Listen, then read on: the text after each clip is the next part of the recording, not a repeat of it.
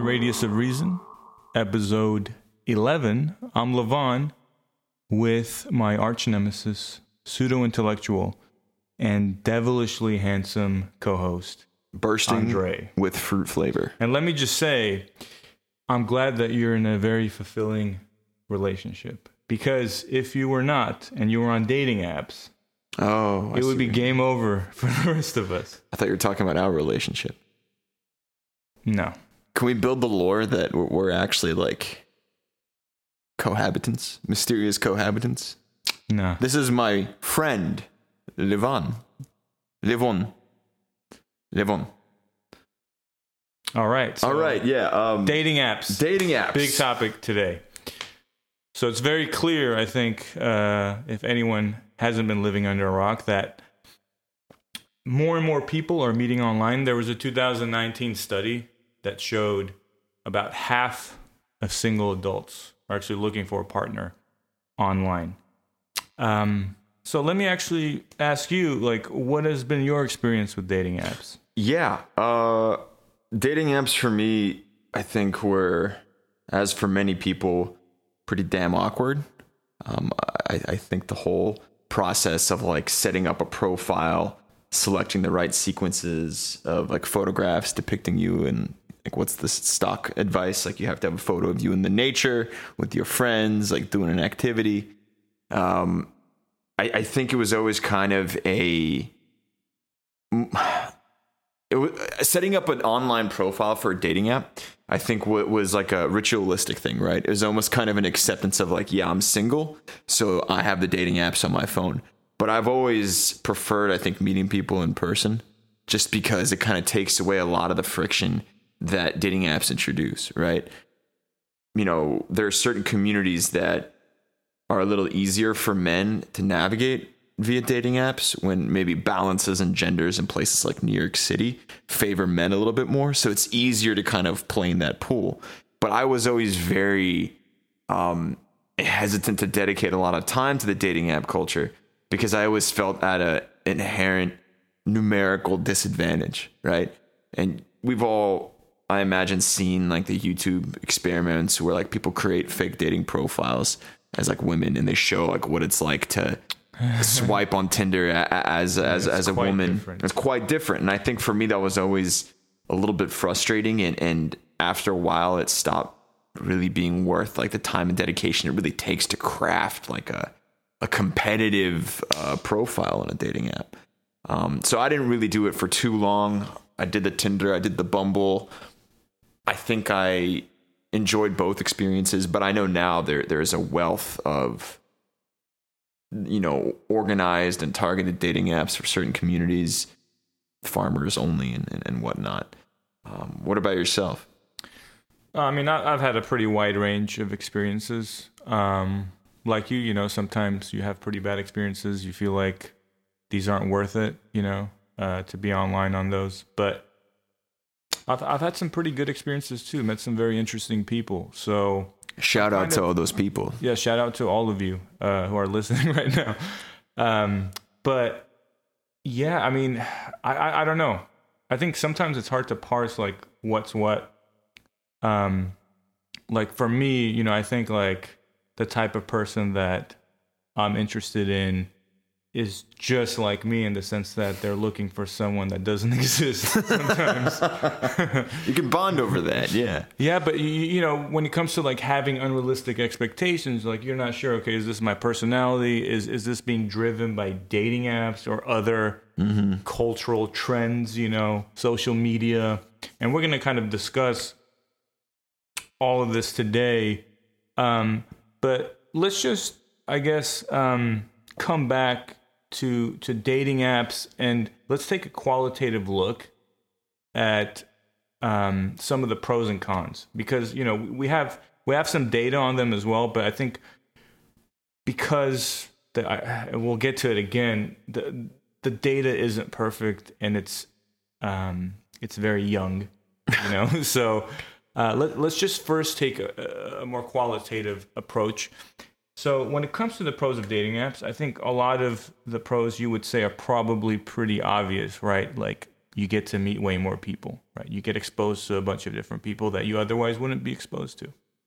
Yeah, and I think that's of particular utility when traveling, for instance, right? Where I found in my experience dating apps to be very let's call them useful and actually exciting to use when you're in a mm-hmm. different country and you can actually meet people of your age group that maybe you wouldn't necessarily have a chance to meet normally because it's a lot more difficult to, to meet people in public to approach um, as the pickup artists would say um, and i think yeah th- there's definitely something to be said about casting a wide net and really being able to kind of have as many options as possible presented to you when you kind of re-enter the dating pool, so to speak.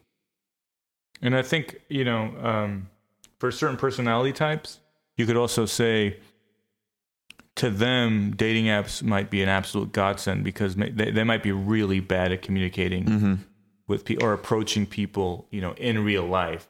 And so being able to do it through a medium that they're more comfortable with, right? Like introverted people, that could be a huge benefit. So, well, how do you feel about the nature of communication via dating apps? Because I think everybody listening would probably agree that there's a certain finesse to messaging via dating apps. Some people almost treat it like an algorithmic thing where you have to like send a clever opener line to, to kind of gauge attention, to gauge differentiation maybe from from others in the dating pool. But what's your personal take on on how that functions? Like, is it do you actually have to be more introverted to be able to succeed on dating apps to kind of break that initial barrier? Yeah, I don't know if you have to be more introverted. I, I, think it's kind of what you alluded to earlier, where you have to dedicate more time to kind of build your craft, mm-hmm. you know, and, and, part of that is, you know, being more engaging on, on in the opening message, right? Mm-hmm. Um, but that's, I mean, that's kind of like true in, in many domains like in marketing like you want to be engaging right off the bat right like uh, in, in a five minute youtube video or a tiktok video you want to be engaging right off the bat so this is kind of like a truism um, but yeah, does that answer your question? A little bit, yeah. I mean, I think it's getting back to the crux of the fact that dating in general is probably a very effective self marketing campaign. But to a certain extent, I think that. I mean, it is a self marketing. It is, and, and yeah. I, I think dating apps kind of present a very specific scenario where you are crafting your brand, right? Where you're immediately trying to present the four positive things about you that would in fact capture somebody's attention. So it's a branding game essentially to a certain extent, maybe more so than traditional kind of in-person meetings would be, initial meetings. Yes, it's more deliberate right. in that sense, right. for sure. Um, which yeah, maybe maybe that does select for certain personality characteristics, you know, that that that are able to be more deliberate, whereas their natural strategy, you know, in real life, some people that have the more natural strategies, or their less deliberate strategies might have been uh, more successful right. when things were more favorable for for them. Um, but yeah, like going back to this idea of like all the choices that we have now on dating apps, um, that also has obviously the downside, right? right? Where you have this paradox of choice, and so can you elaborate on this a little bit? Because it also it coincides with you know that article you sent me the other day that right the the Coolidge effect. The Coolidge effect, yeah. Well, I mean, I think the Coolidge effect in itself is a fairly interesting point to start on because it really kind of, I mean, let, us call it a theory at this point, but it's the idea that um, specifically men, and there there is a thought process that the Coolidge effect does have uh, an application to to women as well, um, but that variety is what in fact drives um, maybe, maybe sexual motivation to a certain extent. And i think the dating apps like perfectly capture that because there is a sense of like oh within this like 25 to 50 mile radius i have access to x amount of partners right? But realistically speaking it probably isn't that. And i, I don't have numbers but i imagine the average tinder user isn't matching with every single swipe they have. And again, there's some conversation to be had about the differences in gender and gender parity within dating apps. But it does create a sense that there is this set pool of candidates that I have almost unlimited access to. And it really creates the illusion of choice, right? The illusion of the fact that, yes, in fact, I have access to, you know, 50 or 60 partners versus the maybe 10 that I could interact with should I approach them in person and, and get to know them or something like that. Yeah, yeah, and, and you know, by virtue of just the the sheer size of options, right? Like you start to devalue each individual option. So, Right. So I think there is some level of like dehumanization that occurs because people become essentially disposable. Right. Right. Um, and then there's you know there's always that grass is greener on the other side type of thinking that that we we that that exists in real life, eh, you know, before dating apps, but they exacerbate that issue. You know, um, Well, I mean, it has definitely altered our, our, our culture to a certain extent, um, at least here in the United States, where, you know, this whole notion of like Netflix and chill becoming something in kind of our popular dialogues where everybody understands what that means. And the ease of access to, to partners has almost created this atmosphere where hookup culture is kind of an understood element of being within a certain age group. And I'm not saying it's like set or standard and that's something that everybody's looking for, but I think dating apps have created at least the illusion that, yeah, okay, we, we can, you know, freely participate in all of this with no consequence to the the either party involved in the process, right? Where there is this, this kind of disposable element. And it's interesting because in conversations with my own friends, both men and women have expressed a sense of like, yeah, I feel more disposable when I use dating apps, right? There's guys who complain about being ghosted, right? Where they go on a date with a girl and, you know, she didn't like them, so just moves on to the next one because there's that spectrum of options. And that's, I think, kind of a historical trope that maybe has existed with the whole branding, like, oh, men are pigs, you know, men are only interested in one thing. And, and maybe dating apps kind of over amplify that to a certain extent.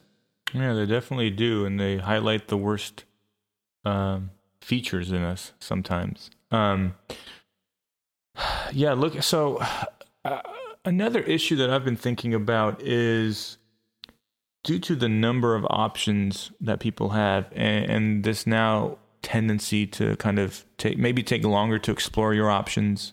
Um, as we'll see later, some of the actual data shows people are marrying later in life. Right. Um, this does seem to create an issue of what I, I think is like a time decay problem, where if you think about what I think most people um, would say is like they, they want a lifelong partner. And like I think that can end up being a very rich experience. And so the longer you wait, you know, and the more variation that you have earlier on, um, you could say the less time you're going to have with your eventual partner, assuming that you will get one. And what about the richness of the experience? Um, what about the impact that might have on the richness of experience, right? Like meeting someone at 25 and then growing old, you know, versus meeting someone at like late 30s or 40s. You know, that's how do you put a price on the 10, 15 years that you could have had with them to have a more enriching and fulfilling experience. Now, that obviously is very presumptuous because that assumes um, that there's, you know, someone that someone first of all values having a lifelong partner over uh, just like a continual set of romantic experiences with different individuals, right? Um, or that there isn't value derived from the earlier varied experiences Right. can actually contribute to a more fulfilling and a more stable relationship more down stable. the line. So- yeah. but but it's just some interesting things to talk, uh, think about and and how dating apps might be driving different like dynamics right in our society And I think it does kind of come back to what we discussed around the illusion of choice, where there isn't necessarily as much of a maybe pressure immediately uh, on individuals to settle down with a single partner because there is a a thought that there is a kind of an infinite spectrum of candidates that that are quite literally at somebody's fingertips. And whereas maybe in the past you'd kind of have more of a thought process around, well, hey, I met somebody that check a lot of the boxes for me. It's going to be harder to meet somebody in the future. Maybe this is in fact the best possible option I have for for a long-term relationship.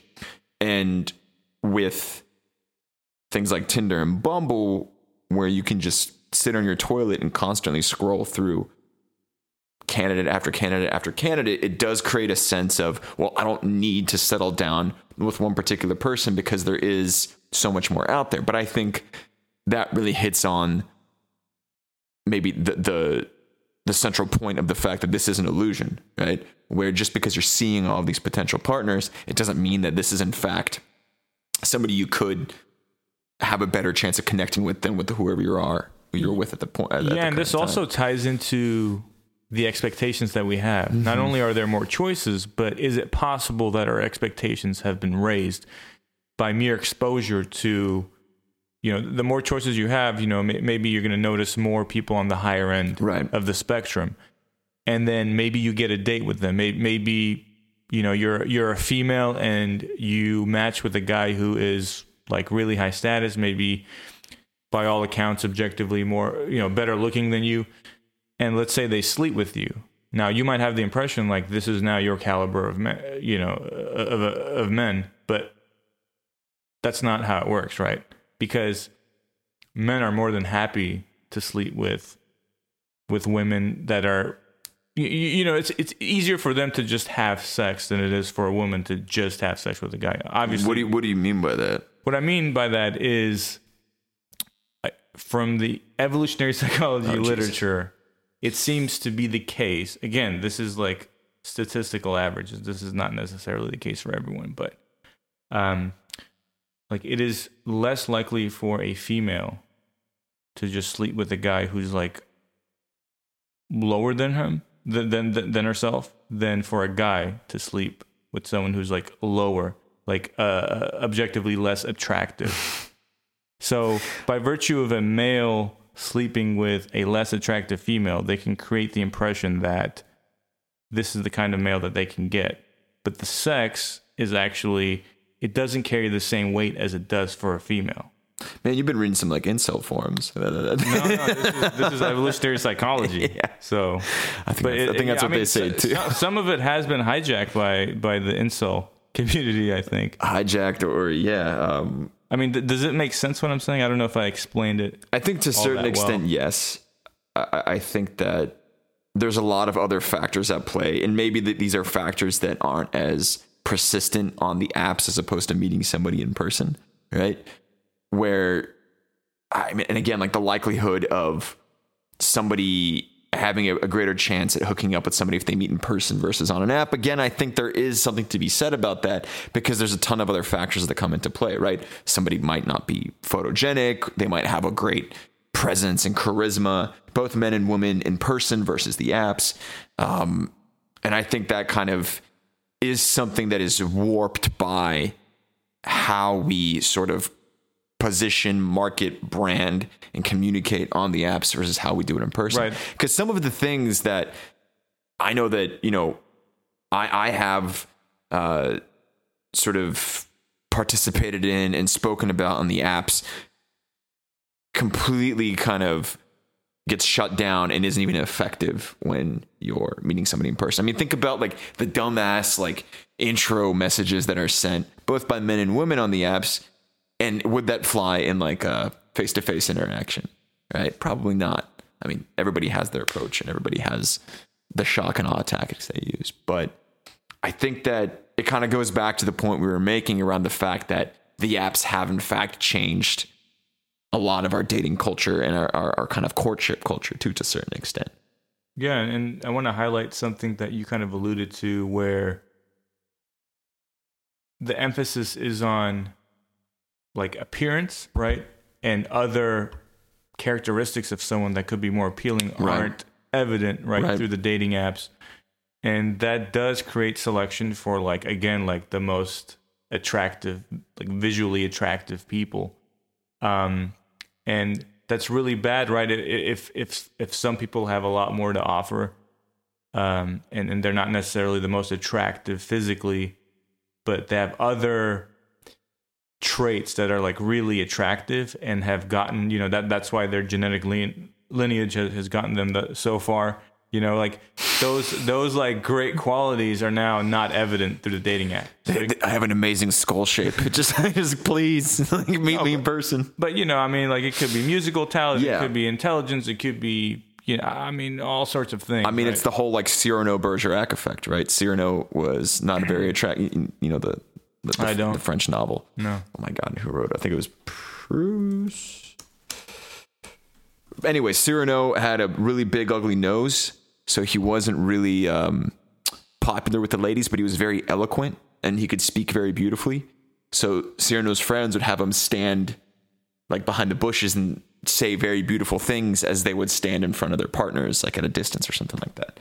Um, Edmond Rostand. It's a it's a French play. Very very interesting. It says a lot about uh, our dating culture today, I guess, to a certain extent. Yeah, I'll, I'll have to check it out at some point. Surprised you haven't heard of it.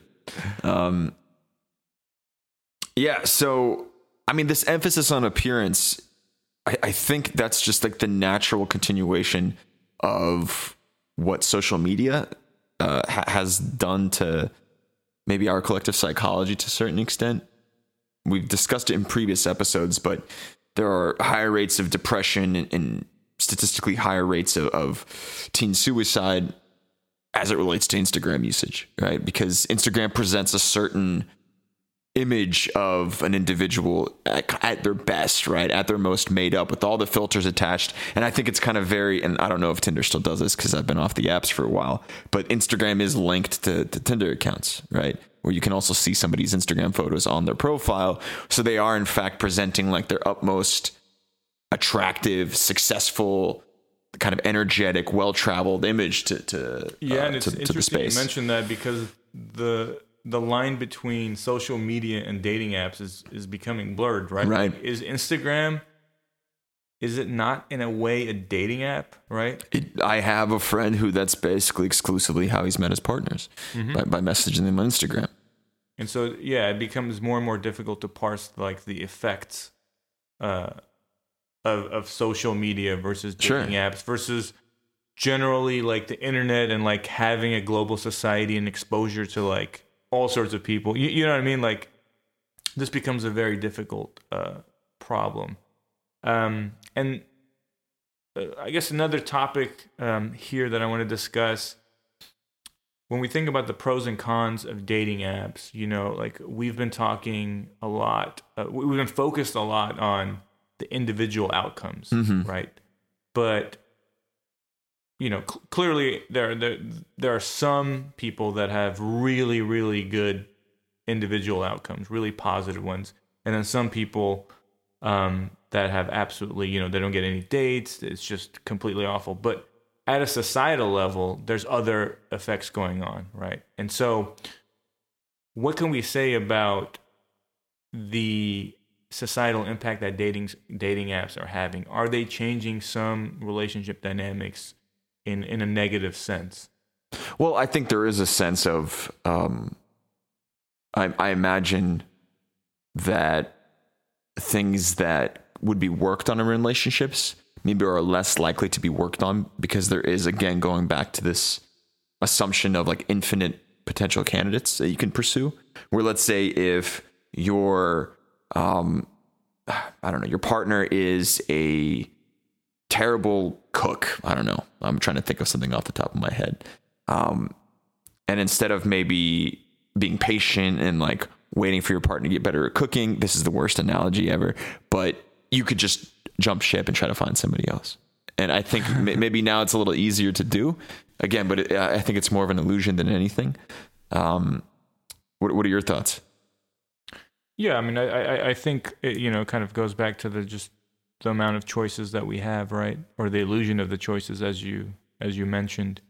Um, yeah, I mean, I think I think also the effect of if it is the case that dating apps are leading to pe- are leading people to marry later in life to explore more options um, what does that say about relationship dynamics in general right like it's not clear and because relationships and like romance and and you know marriage and, and kids and everything that's involved with that because it's such a critical human social function right it, to me it's like we should maybe be more cautious about changing changing this in such a rapid fashion without fully understanding the consequences.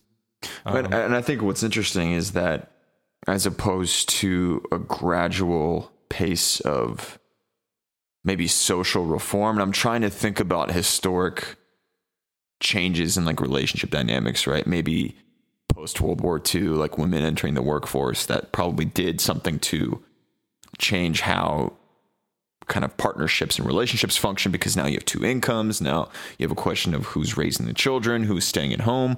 That was kind of driven, I think, by social and historical movements, right? As opposed to what's happening now, that's very much the creation of privatized tech companies, where it's like the Uber effect, where you have a tech company that inserts itself into our existing ecosystem and starts changing things around. And I don't want to say it's unprecedented because things like the Industrial Revolution are very much driven by private companies integrating machinery and things like that. So their work processes. But the you know it's been referred to as the Tinder Revolution and, and a lot of writing on it, like you know in the Atlantic and some of those magazines. This is very much driven by a tech company that's created an app that is now changing the way our social dynamics work, right? So this isn't something that's happening as a consequence of maybe greater women empowerment or maybe greater socioeconomic availability. This is happening because a company has injected this into our. so you want to end capitalism? I mean, I, well, Every yeah, so- every conversation leads back to the end of capitalism. but to a certain extent, I think that maybe not ending capitalism, but every conversation does lead back to the role that private companies play in our lives because, in fact, they are far more present in our day to day than they have been historically. Maybe the greatest comparison to this could be, I don't know, like hiring a matchmaker historically, right? Somebody that would find a part I, guess parents would hire a matchmaker to find an eligible partner to their child and to a certain extent yeah you're outsourcing that to a third party that would present you with like a list of candidates or something like that but now it's very much kind of a company that is first of all monetizing the act of courtship and monetizing the um, the the sort of addictive nature of using these apps, right? Off mic, we talked about gamification and how I remember using Tinder and just the rush I would get when my phone would buzz and you get a notification on your home screen that oh you have another match right because that's like sexual validation that's validation of social status attractiveness all these things but this is a company that's actively making money off of that neurochemical response and then it leads to a lot of other greater questions over because this is a for-profit organization just certain types of profile get more visibility than others?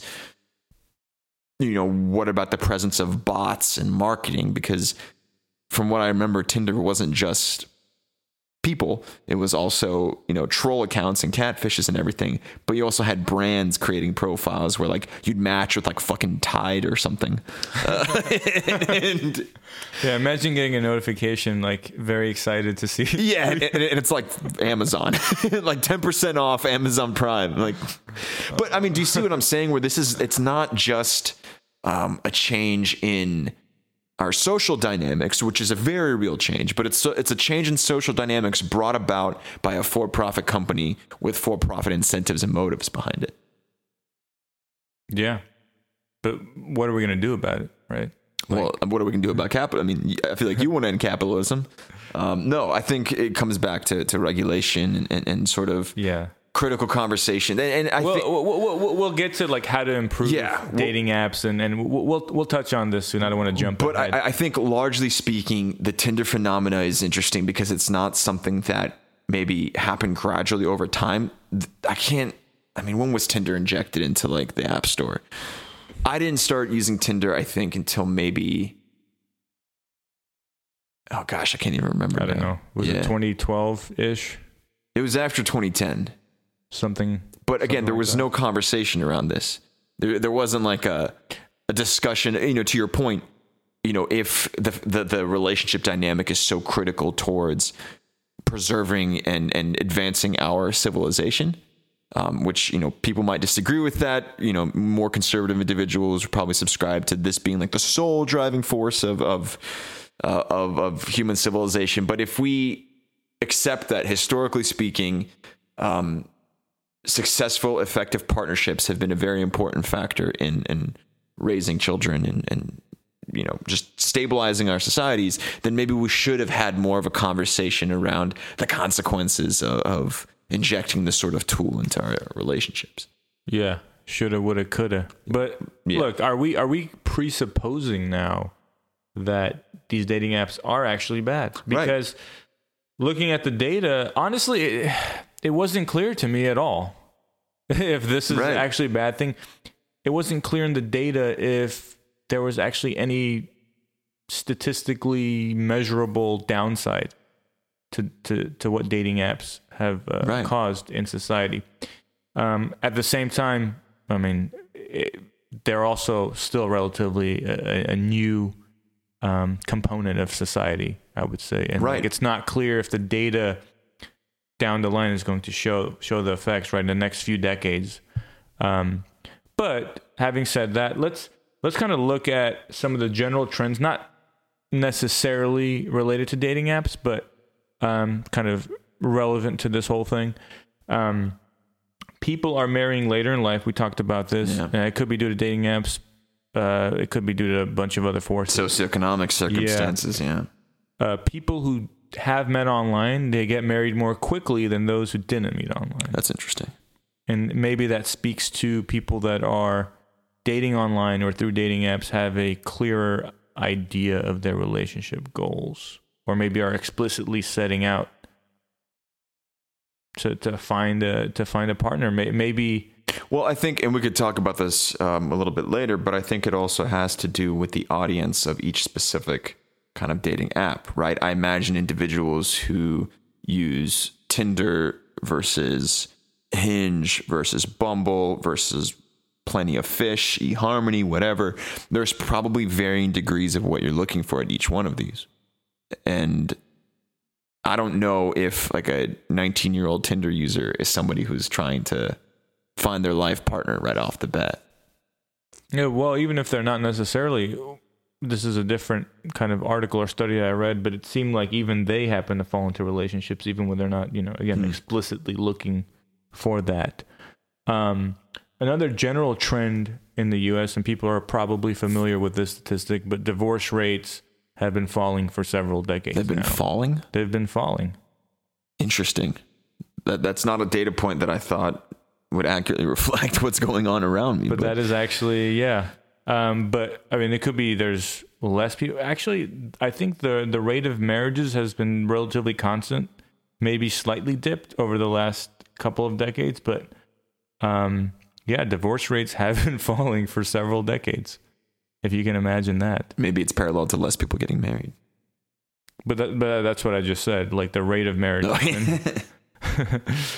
So uh, uh, another stat: adults and teenagers are having notably less sex than 30 years ago. Japan, uh, especially Japanese, but even in the U.S., this has been a big topic as right. of late.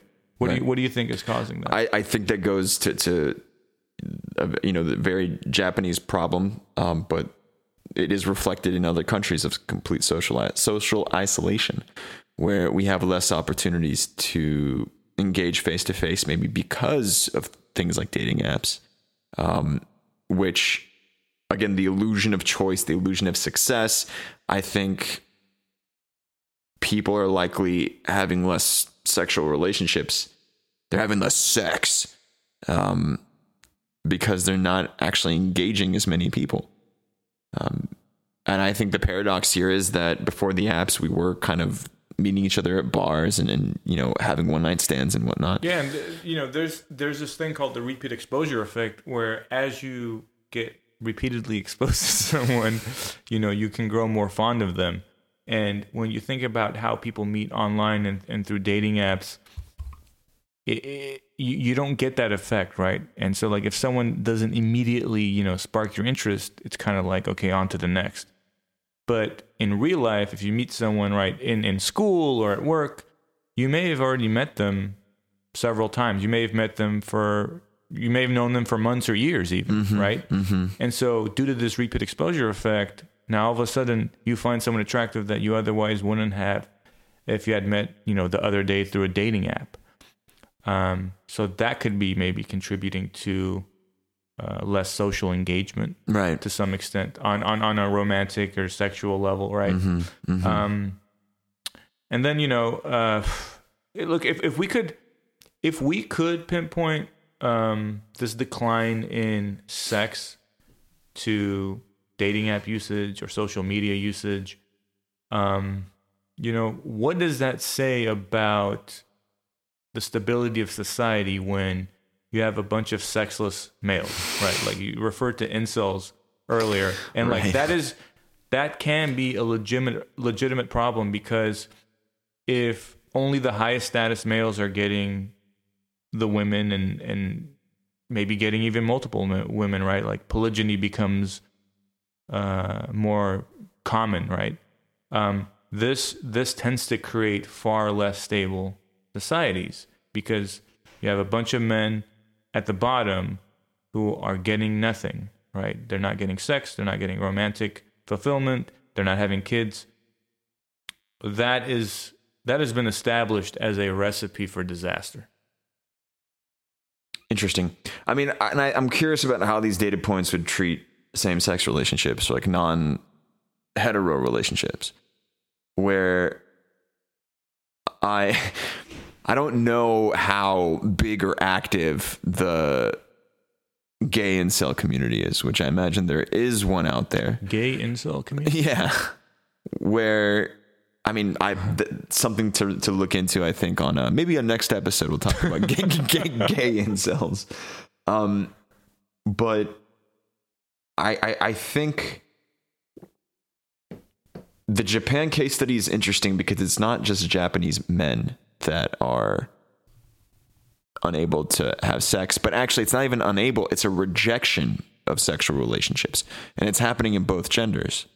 Uh, both men and women, younger men and women in Japan are having less sexual encounters than previous generations, right? I don't know the hard numbers on this.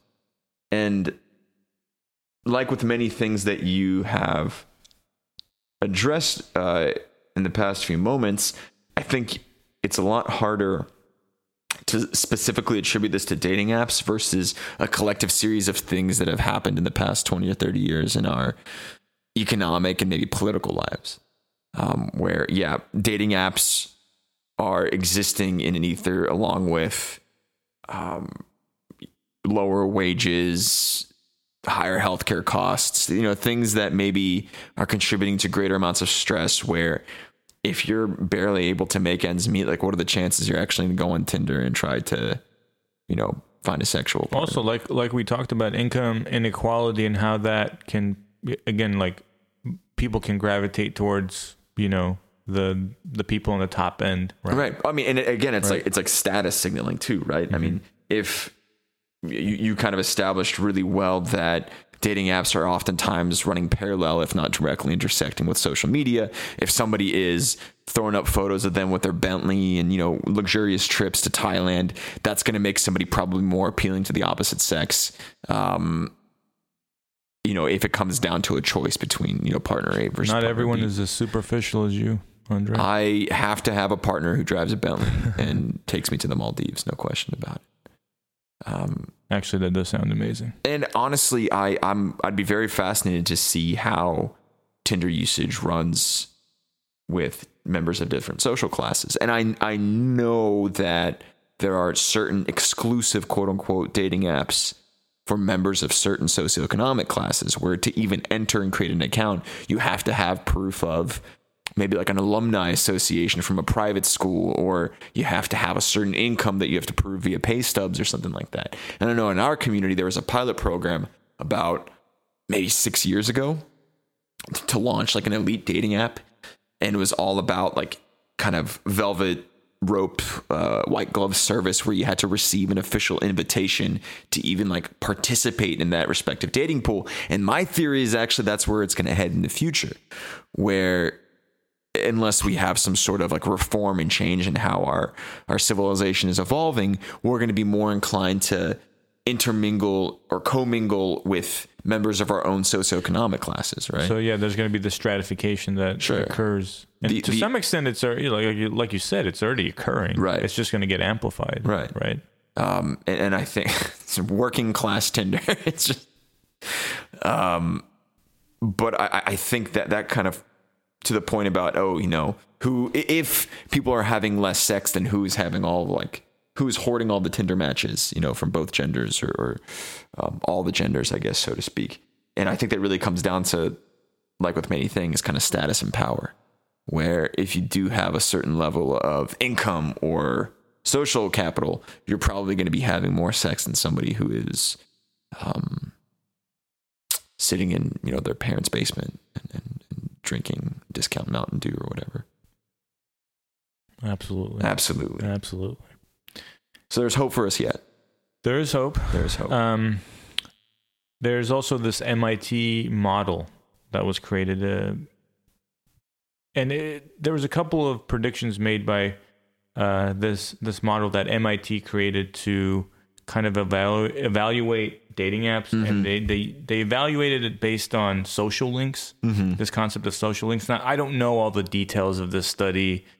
Uh, I don't know the math behind it, but there was a couple of interesting predictions that I do want to touch on. Um, one of them was that it predicted a high level of racial integration, so like interracial marriages Right. through like novel social links that you get because dating apps allow you to, you know, meet people that you Yeah. otherwise wouldn't meet people outside of your racial group. Exactly. And in my experience, that's actually been one of the greatest things about um, using the apps is that I've had exposure to a lot more like, racial, ethnic, and national backgrounds to to explore potential partnerships. And um, I think that my capacity to date outside of my immediate group has been like largely improved by the apps historically, um, especially in communities where you, you still might have you know redlining effects in play and that there are certain neighborhoods that you know might have certain racial and, and ethnic characteristics versus others. I think that's a phenomenal thing and that's what makes life so much more interesting. Could it actually result in a uh, less racist society, less intertribal conflict? I mean, if if if it aids in kind of the mixing of different ethnicities and cultures, like could this actually be a really positive effect of dating apps that is kind of unforeseen? Maybe. yeah well i, I Well, I, guess foreseen now. well I, I- I think at the very least it increases exposure but it still comes down to i think like maybe approval from your peer group or your, your family even right where i know i've had an experience where i matched with somebody from kind of an arab culture but there was kind of an understanding that i would never go past a certain point because the family would have probably never approved of Right. me as like a long-term viable partner not that either one of us were looking for something like that but it, it- it's still i think it comes down to the willingness of maybe the surrounding environment to accept interracial interethnic and Yeah, but you know that's a slow process. Okay, like that's one data point, but Right. like over time through further Sure. assimilation, all of a sudden, you know, that could end up, you know, in something more tangible, right? But then if we do end up kind of reverting back to our tribalist mentalities and seeking out apps that might be exclusive exclusive to certain groups of people, I mean, what is that gonna you know, how is farmers only gonna accommodate for all the city folk trying to meet some farm That's a people? Very good point. Yeah. um, yeah.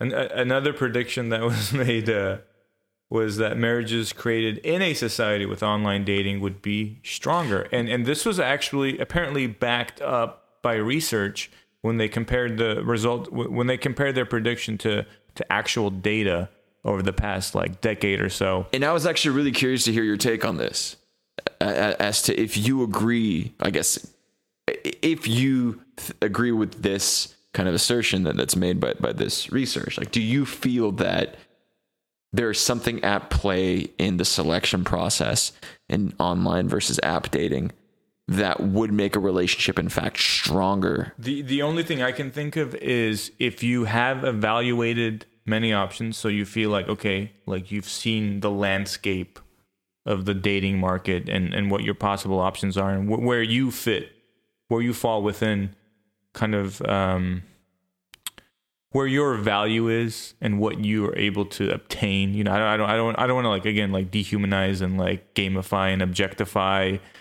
uh, and and reduce you know dating to like a number or something. But like if you discover like you're an eight and that you can get eights, okay, great. Like you settle there and like you're a lot more comfortable. Whereas if you thought you were a 10, but it turns out you're actually a seven, but you can only get sixes, you know, that, I mean, that produces a different mindset when you enter into a long term marriage or someone who hasn't had that exposure, right?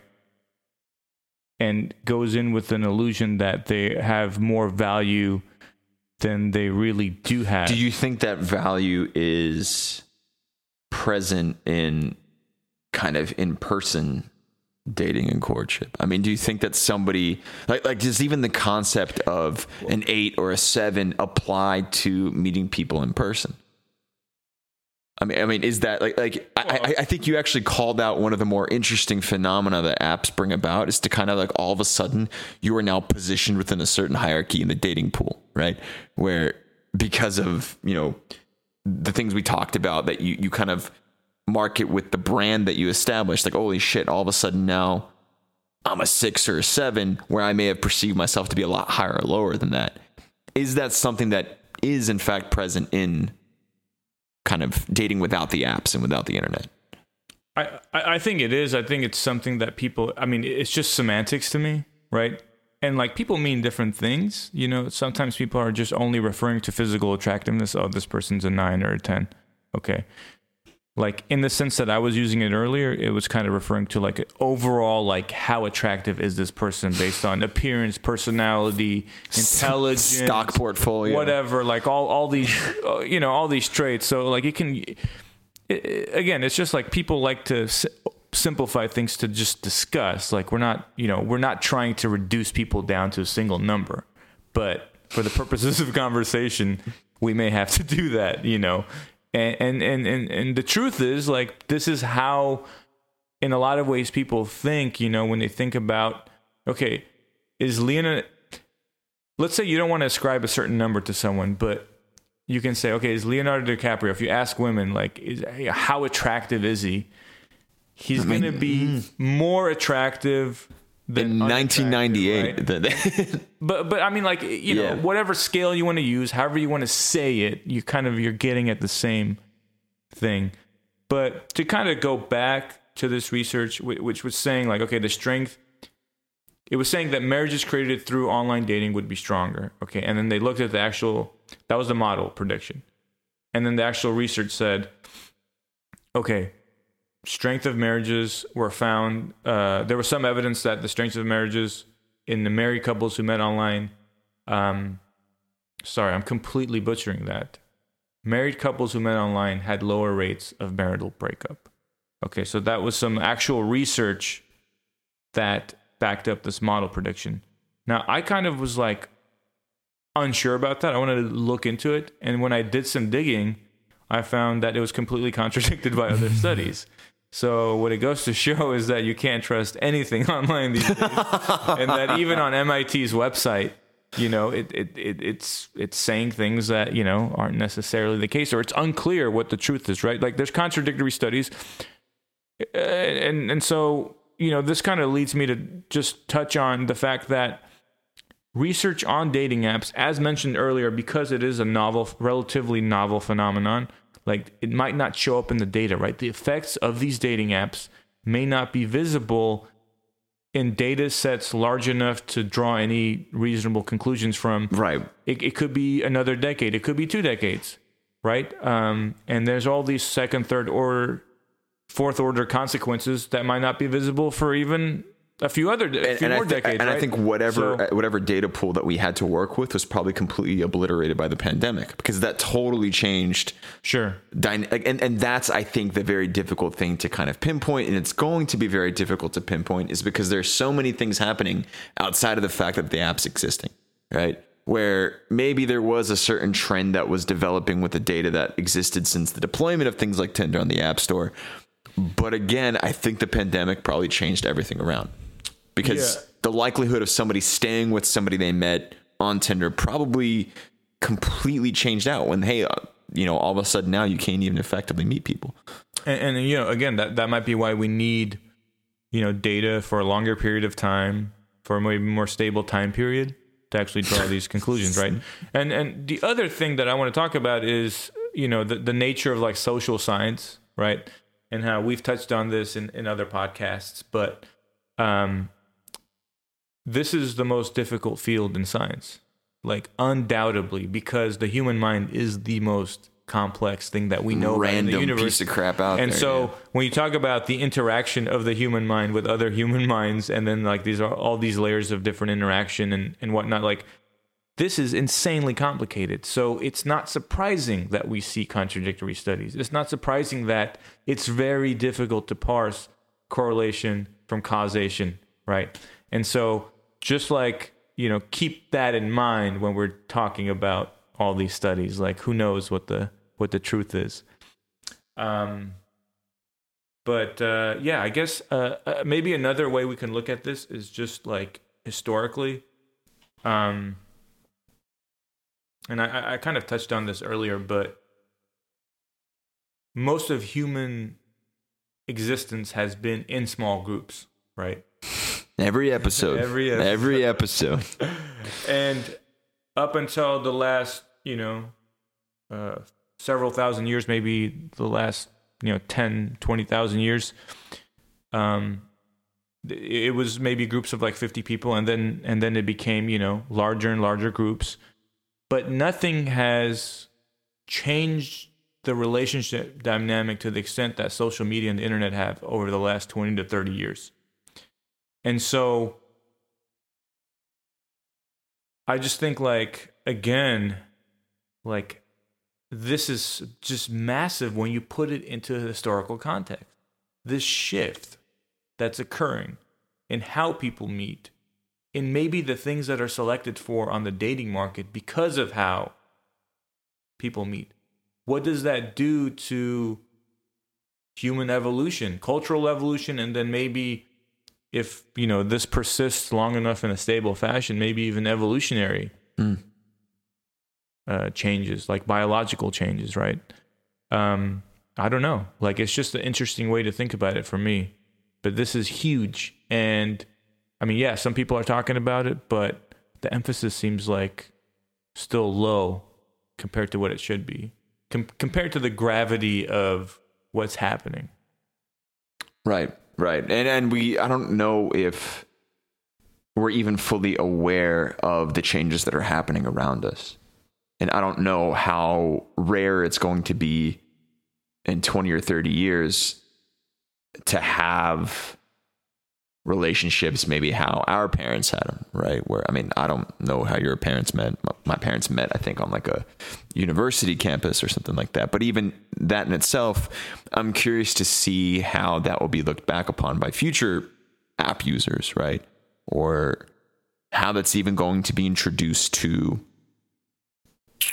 the mythos of a family, right? Because there is kind of this notion of the family story, like, oh, how did you meet? And there is like some sort of like grandiose, like romantic moment or something like that, and kind of the the myth making of what like a family unit is. But what is that going to do when, oh, we met because like your mom was hot as shit on Tinder, you know? it's But uh, I mean, beyond that, like, or more deeply, do you think it matters how people meet? I think This is kind of a tangent, but like, do you think it matters? no, people no. Objectively speaking, I don't, I don't. I think what matters is is the people and the fact that they're together. As long as you met them, that's what matters, right? Yes, I think as long as you enjoy being with them is probably the more Right. important thing. But I think there is an element of maybe how children perceive their parents, right? And there is a notion of like a backstory and, and, and the lore that comes into play. And it might not be important now as adults, but I think as children, it kind of does help you perceive your parents as like maybe like a higher entity or something. I don't know. a higher- Um, yeah. interesting, interesting.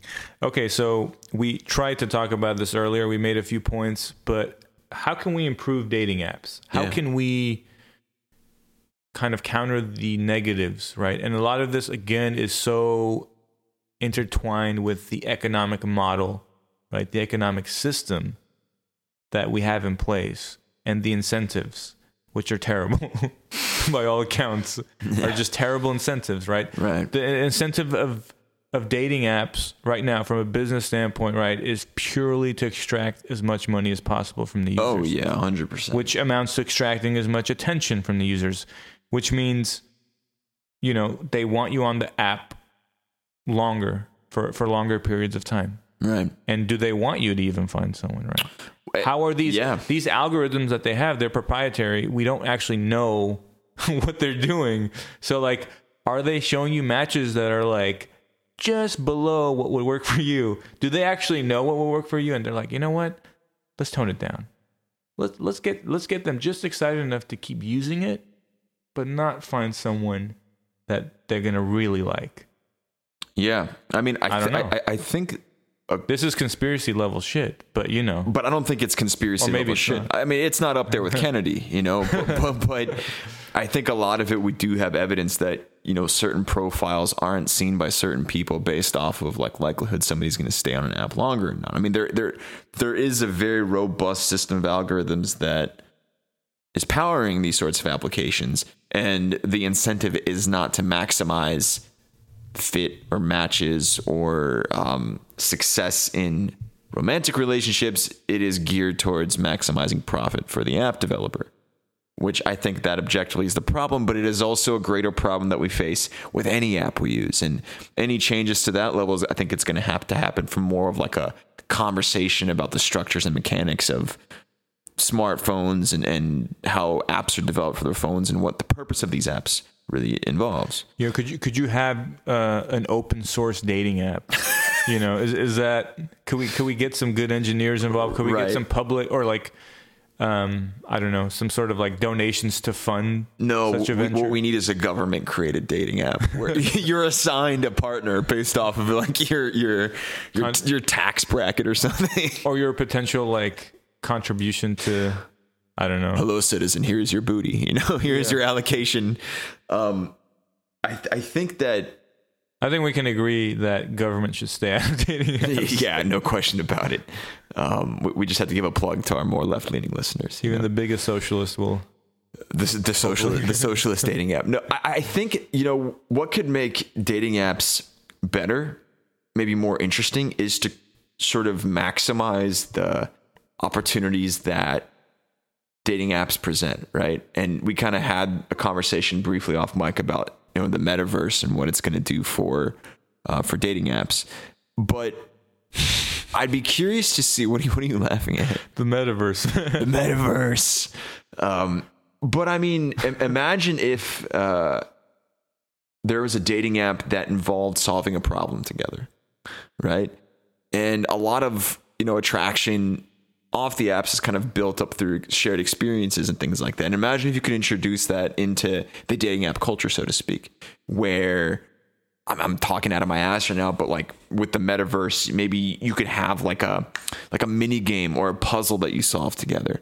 And in working together and collaborating on it, you might learn certain things about each other, and maybe you don't necessarily even kind of see who the person is. I mean, I don't really know how avatars will work in the metaverse and whatnot. Well, and but- for our listeners that maybe are not familiar with the, what the metaverse Oh, is, yeah, it's yeah. kind of like this virtual reality Sure. world where you you have this avatar, right? Sure, yeah.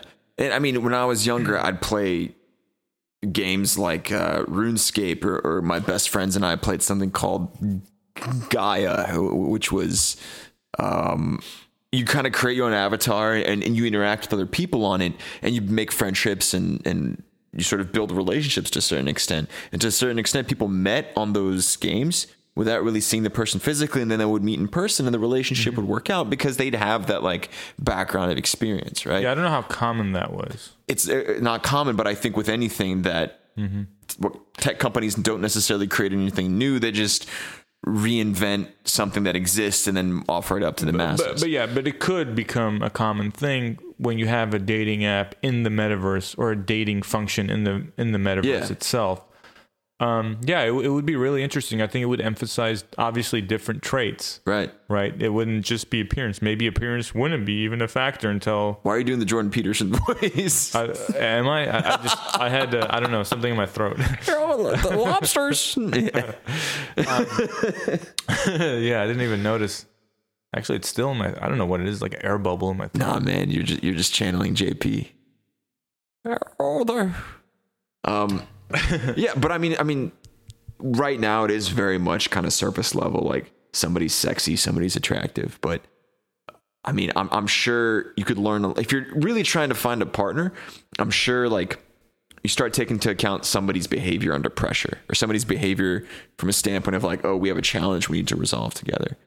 Um, and that might add an interesting layer of depth to meeting somebody you're actually genuinely Well, would it would it come full circle eventually, especially um, when the computing power gets to the level where you can actually render, like you could actually scan someone in 3D, you know, and then like this is your avatar actually is you, but like the problems that you're solving in the metaverse are actually just these insane, fantastical problems, like you know maybe something equivalent to like what happened in the Avatar films, right? Right, like oh jesus you know, I mean, but but like it can come full circle where not only is like your physical, you, you're physically embodied, you know, into this metaverse, um, but you can. It places even a higher demand on like people's ability to be creative and problem solve because of the type of problems that would be in the metaverse as opposed to to reality. Could be even Right. It could actually end up even. I mean, it could just be much more interesting, right? It could be it could but i think as like a, a and much more revealing where it would be harder to actually deceive people in terms of like your capabilities but then also you might have a higher propensity of just like strictly digital relationships where if all these things exist in a vacuum right where you don't actually have to face down some of the real challenges of maintaining a healthy relationship you might just have people that live in a simulation live in the simulation and choose to Yeah. kind of explore and exercise their relationship exclusively through these things. Especially if they you know if they achieve like some sort of new technology with like haptic feedback systems where okay you could maybe you could even have sex Right. I mean, Right. They, they have like some form of that now, right? Um, but yeah i mean i'm i'm, I'm thinking even like 50 years 100 Sure. years down the line where they've really like perfected some of this technology yeah Right. it's i mean we're talking about the effect of dating apps on society you know what's going to be the effect of metaverse Right. on society Right. if it really is honed down to like a really effective immersive system, and effective immersive, system convincing right I mean, system it's, too. it's yeah. completely insane what could happen I, I mean, and and, and yeah, I, I, maybe it wouldn't even resolve any of the issues that we talked about. Where where if less and less people are pursuing sexual relationships and what what would happen if indeed yeah you could just kind of exist in this sort of vacuum where you solve puzzles together you get you like your kick and, and dopamine rush from interacting with somebody else but then you never actually pursue anything outside of that. And then maybe what if it turns out that the digital relationship is far more superior to the actual face-to-face interactions? Because well if, if you're able to go on adventures that simply aren't possible in real life right? Right. Yeah. but you're actually you still have much of the same benefit of like a real life interaction where like you see the person in full right? They're rendered beautifully in 8k you know and like uh you have all the just you know the physical sensations and everything but you're you're going to like these fantastical you're going on in on these fantastical adventures that are only possible in the metaverse. Right. How could it compare right? Exactly. And all of a sudden then you're just addicted to the to the simulation. And there's going to be a lot of addicts in the future, a lot more than there are today. now, what about um, may, may- maybe we went like too far into the future here? Like, what about what what could we do? Like, say in the next five, ten years, or, or even like today, start doing today that could improve dating apps. Like, one of the things that I thought about is, okay, if you if you just if you don't innovate too much in terms of like the current setup where you have a phone and you have this app that you download and then you swipe that sort of setup. What if um, you had an algorithm that matches people only within a certain range of like their physical attractiveness that matches with their physical attractiveness, but you don't know what they look like until you've chatted with them for a bit. That's kind of fucked though. Because I think then you would be severely limited and I think your your photos would have to be great first of all because there'd be no way to kind of I mean Well, well, here's what would happen, right? Like you, would still have to swipe through other people's profiles and like rate them, but you wouldn't know who you match with. But you, but the but the algorithm would need feedback from the user base on like who fits where in the attractiveness scale, right? Because yeah, I mean, you just, you just need to know to match people. Like if someone's an eight on attractiveness, like he's only going to be matched with people that are like, let's say between seven and a half and eight and a half, or what, however the algorithm is programmed. And then after they've chatted for a bit and other traits have become more prominent, then like they're revealed, right? Like the the, the other person's um, photo is revealed, and then maybe then they can decide if they want to go on a date.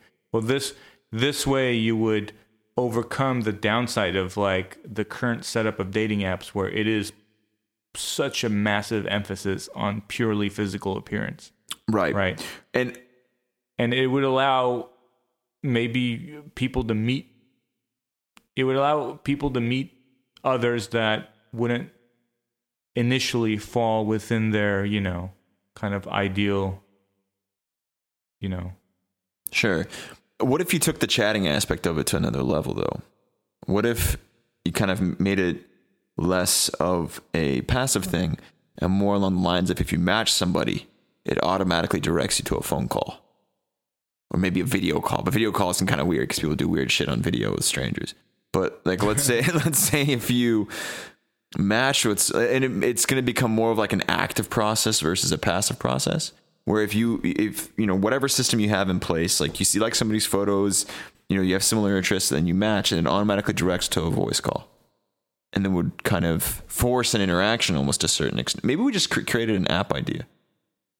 Uh, that's a pretty good one. Yeah. just to force an initial phone call. Right. you can't actually text until No. you've right. talked to them on the phone for like a minimum of 10 minutes or something. I don't know. Right. Exactly. Something like and it would that. kind of replicate some of the social cues that maybe we measure attractiveness on when we meet somebody face to face right?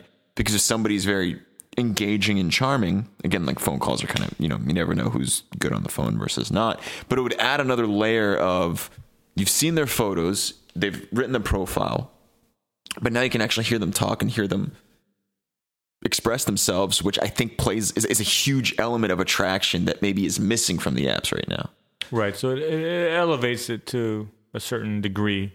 Still not maybe sufficient, right? In the way we would like. but it adds another layer But it adds another layer. And so, I mean, you can say for sure it's an improvement over the current texting. chicks be getting a lot of phone calls though I mean, just Yeah, I mean, it's I don't know, like it. How how would how would such an app, for example, compete with you know Tinder or Bumble, where people are kind of at their leisure to like. I think it would just you know, it would be it- a different market, it- right? It, would be a different market. That's that's, that's It'd be less of a leisurely thing, more of like mm-hmm. a, I am sitting down to use this app, right? I'm you know it's a Friday night. I want to meet somebody. I'm gonna sit down and I'm gonna see who I match with and who I can have a conversation with. I, I I- I do like that idea though of you know aside from just like the phone call, but the principle of like forcing someone to interact in a different way. Like even if it if it's not a, a phone call, it's a video call, or maybe they're solving a game mm-hmm. or a puzzle together. Right. Okay, like it automatically sets you up. Like you pick a few times that could work for you and the mm-hmm. other person, and it automatically sets you up like a game night. You know. That's actually awesome. Yeah. That- that is a very good idea. We have to edit this process out of the, the podcast so we can record on this. I mean, I think that would actually be a genuinely cool thing where it would take the onus on activity planning away from the the couple. But but but what about the now the conspiratorial aspect of this? Like maybe Tinder people at Tinder and Bumble like thought about this and they're like, nah, it's gonna get people off the apps. We're not gonna do this. but then you have the opportunity to kind of market yourself away from Tinder and Bumble too.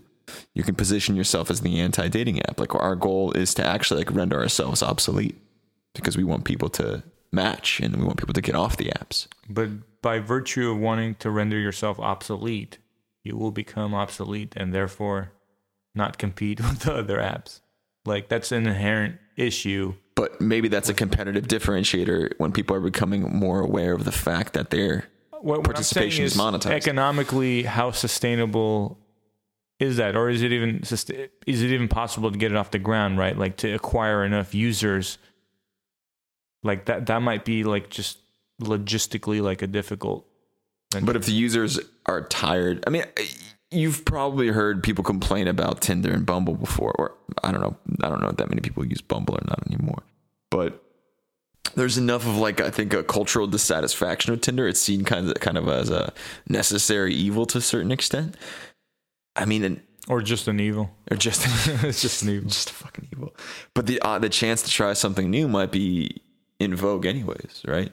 And, may, and maybe in fact you render that type of dating app obsolete where you create something that actually genuinely facilitates experience, which is the next step in like the the development of app culture. Right? Tinder supplanted something. I'm sure there was some sort of like I don't know plenty of fish or something like that. But Tinder kind of became the app because it offered a certain mode of, of interacting, right? Mm-hmm. All you just do is evolve it to the next level. You just render Tinder useless because now you create something that actually facilitates experience, which is a deeper, a, a, deeper potential yeah. uh, point of connection with with a, with a partner.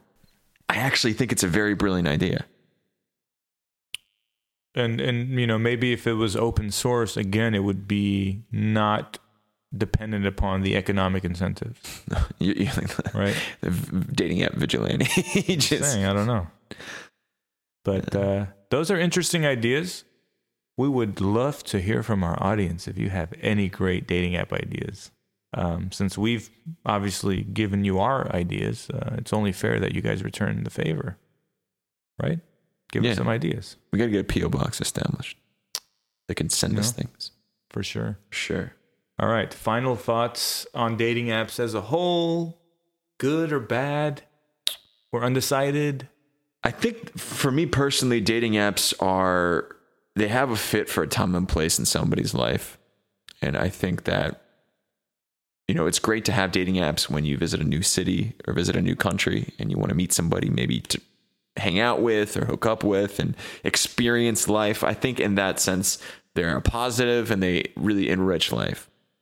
I think, as with many things that have come out of you know the smartphone era, there's an evident dark side that does have a lot of unforetold consequences on on maybe even our civilization to a certain extent. Um, it plays into self-esteem issues. It changes the nature of what we value maybe in, in relationships. It changes what we look for in relationships. But I think ultimately speaking, as with any tool, it, with the appropriate parameters, it could actually be a very successful and a positive thing. So I'm, for one, excited to see what the future will bring with dating apps. I will likely not be on them again. Wow. wow, this is big. I mean, no, I mean, it, it's just kind of, I think I've also learned that I prefer face to face interactions. I, I think I, I was always kind of a, little less successful in the apps than I am in person, and, and that's just because no, I. Could, I thought you were going to propose to your girlfriend. Oh, I mean, I naturally, naturally. You're um, going to do it over the podcast. Over the you? podcast, son of a gun. Yeah, and, and I'm like, damn it, she better be listening to this because. Um. So yeah, what are your thoughts, man? Yeah, I'm I'm I'm fully with you. I think um, there's there's a lot of benefits. There's also a lot of unknowns about how it affects society. I hope we can get our economic model or our or our economic incentives in place, and I think some of that is going to be tied to what happens in the country politically. You know, can we get the right regulations in place? Can can government keep up with technology? Right, like these to me are the like the the underlying forces that are going to dictate maybe how the dating apps evolve in our society. I do think there's a lot of room for improvement. There's no question about that. Um, I think if we can get the right incentives in place, we can have really awesome technologies that can hopefully make everyone's lives more fulfilling. Uh, and yeah. We're always working up against a tech utopia, right? That there is a reality in which once we get all these things under control, technology is actually enriching our lives. But that's not currently the reality we're heading into. And I think that is less of a criticism of dating apps, more so along the lines of like how our application of tech to our to our experience has really been. Um, so right now, I mean, we're probably hurtling towards a dystopia of sort sorts, but there's always a chance. yeah, there's always a chance that we could figure things out. It's it's either a, a tech dystopia or like an authoritarian dystopia. And could maybe, you could you imagine dating apps yeah. in like the era of Nazi Germany, which is like a racialized authoritarian like, or if like the Soviet Union were still around, you'd have like a the Communist Party creates creates an app um, yeah, it's, it's quite dystopian. But yeah, maybe maybe there's an alternative that we haven't thought about. Right. Right. Well, we we talk about this tech dystopia. Uh, all in like every episode, I think we do. We it's do. all. It's just all. Maybe that's the next episode. tech dystopia. Actually, that's not a bad idea. Tech dystopia. Yeah. Yeah. That could be good. That could be good. All right, everybody. Thank you for listening. We'll be back again soon with another episode. Stay safe out there. Of Reason. Ciao.